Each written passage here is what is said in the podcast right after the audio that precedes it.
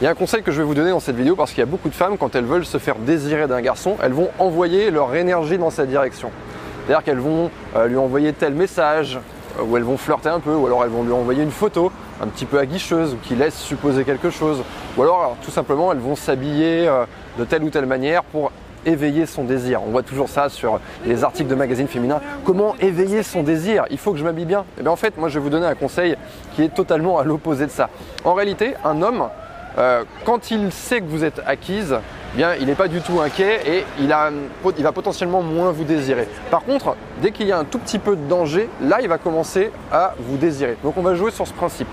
On va faire quelque chose loin de lui, dans un autre endroit, un lieu où il n'est pas, par exemple, si vous savez que tel soir, bah, il est euh, chez lui ou il est avec ses potes ou il est à son entraînement de sport, bah, vous, vous allez faire votre vie, vous allez sortir avec vos copines, vous allez aller dans un restaurant ou vous allez aller voir euh, un vernissage. En fait, vous allez aller dans le monde, vous allez aller sur un territoire où potentiellement vous allez pouvoir vous faire aborder ou potentiellement eh il y a des hommes qui vont avoir envie de venir vous parler et qui justement eux vont vous désirer. Et ça c'est puissant parce qu'en réalité il n'est pas là, et il sait que potentiellement, dans ce moment-là, il a de la concurrence. Si le mec sait que vous êtes enfermé chez vous parce que euh, vous êtes malade, ça fait 5 jours vous êtes malade, vous ne bougez pas de chez vous, vous êtes en train de regarder des séries à la maison, vous êtes en train de repeindre votre appartement, bref, il sait que vous êtes dans un espace clos, qui va rien vous arriver, et eh bien en fait, vous êtes euh, beaucoup plus acquise à ses yeux. Si vous allez faire votre vie toute seule, comme une femme indépendante, que vous vous baladez dans le monde, que vous allez à des événements, que vous faites des choses intéressantes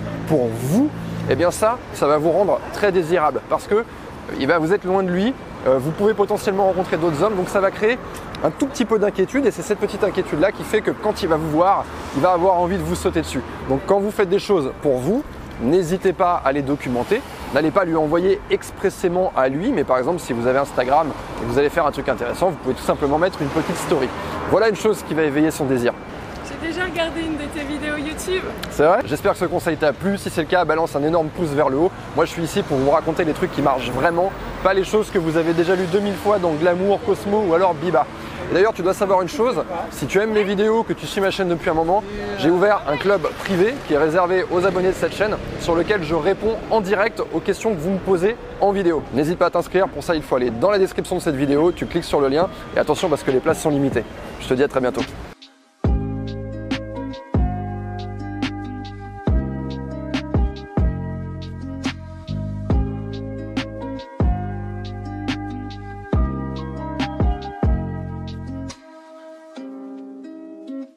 Merci à toi d'avoir écouté cet épisode en intégralité. Si ça t'a plu et que tu veux m'encourager à travailler encore plus le format du podcast, n'hésite pas à aller dans l'application iTunes et me laisser plein d'étoiles. Merci à toi.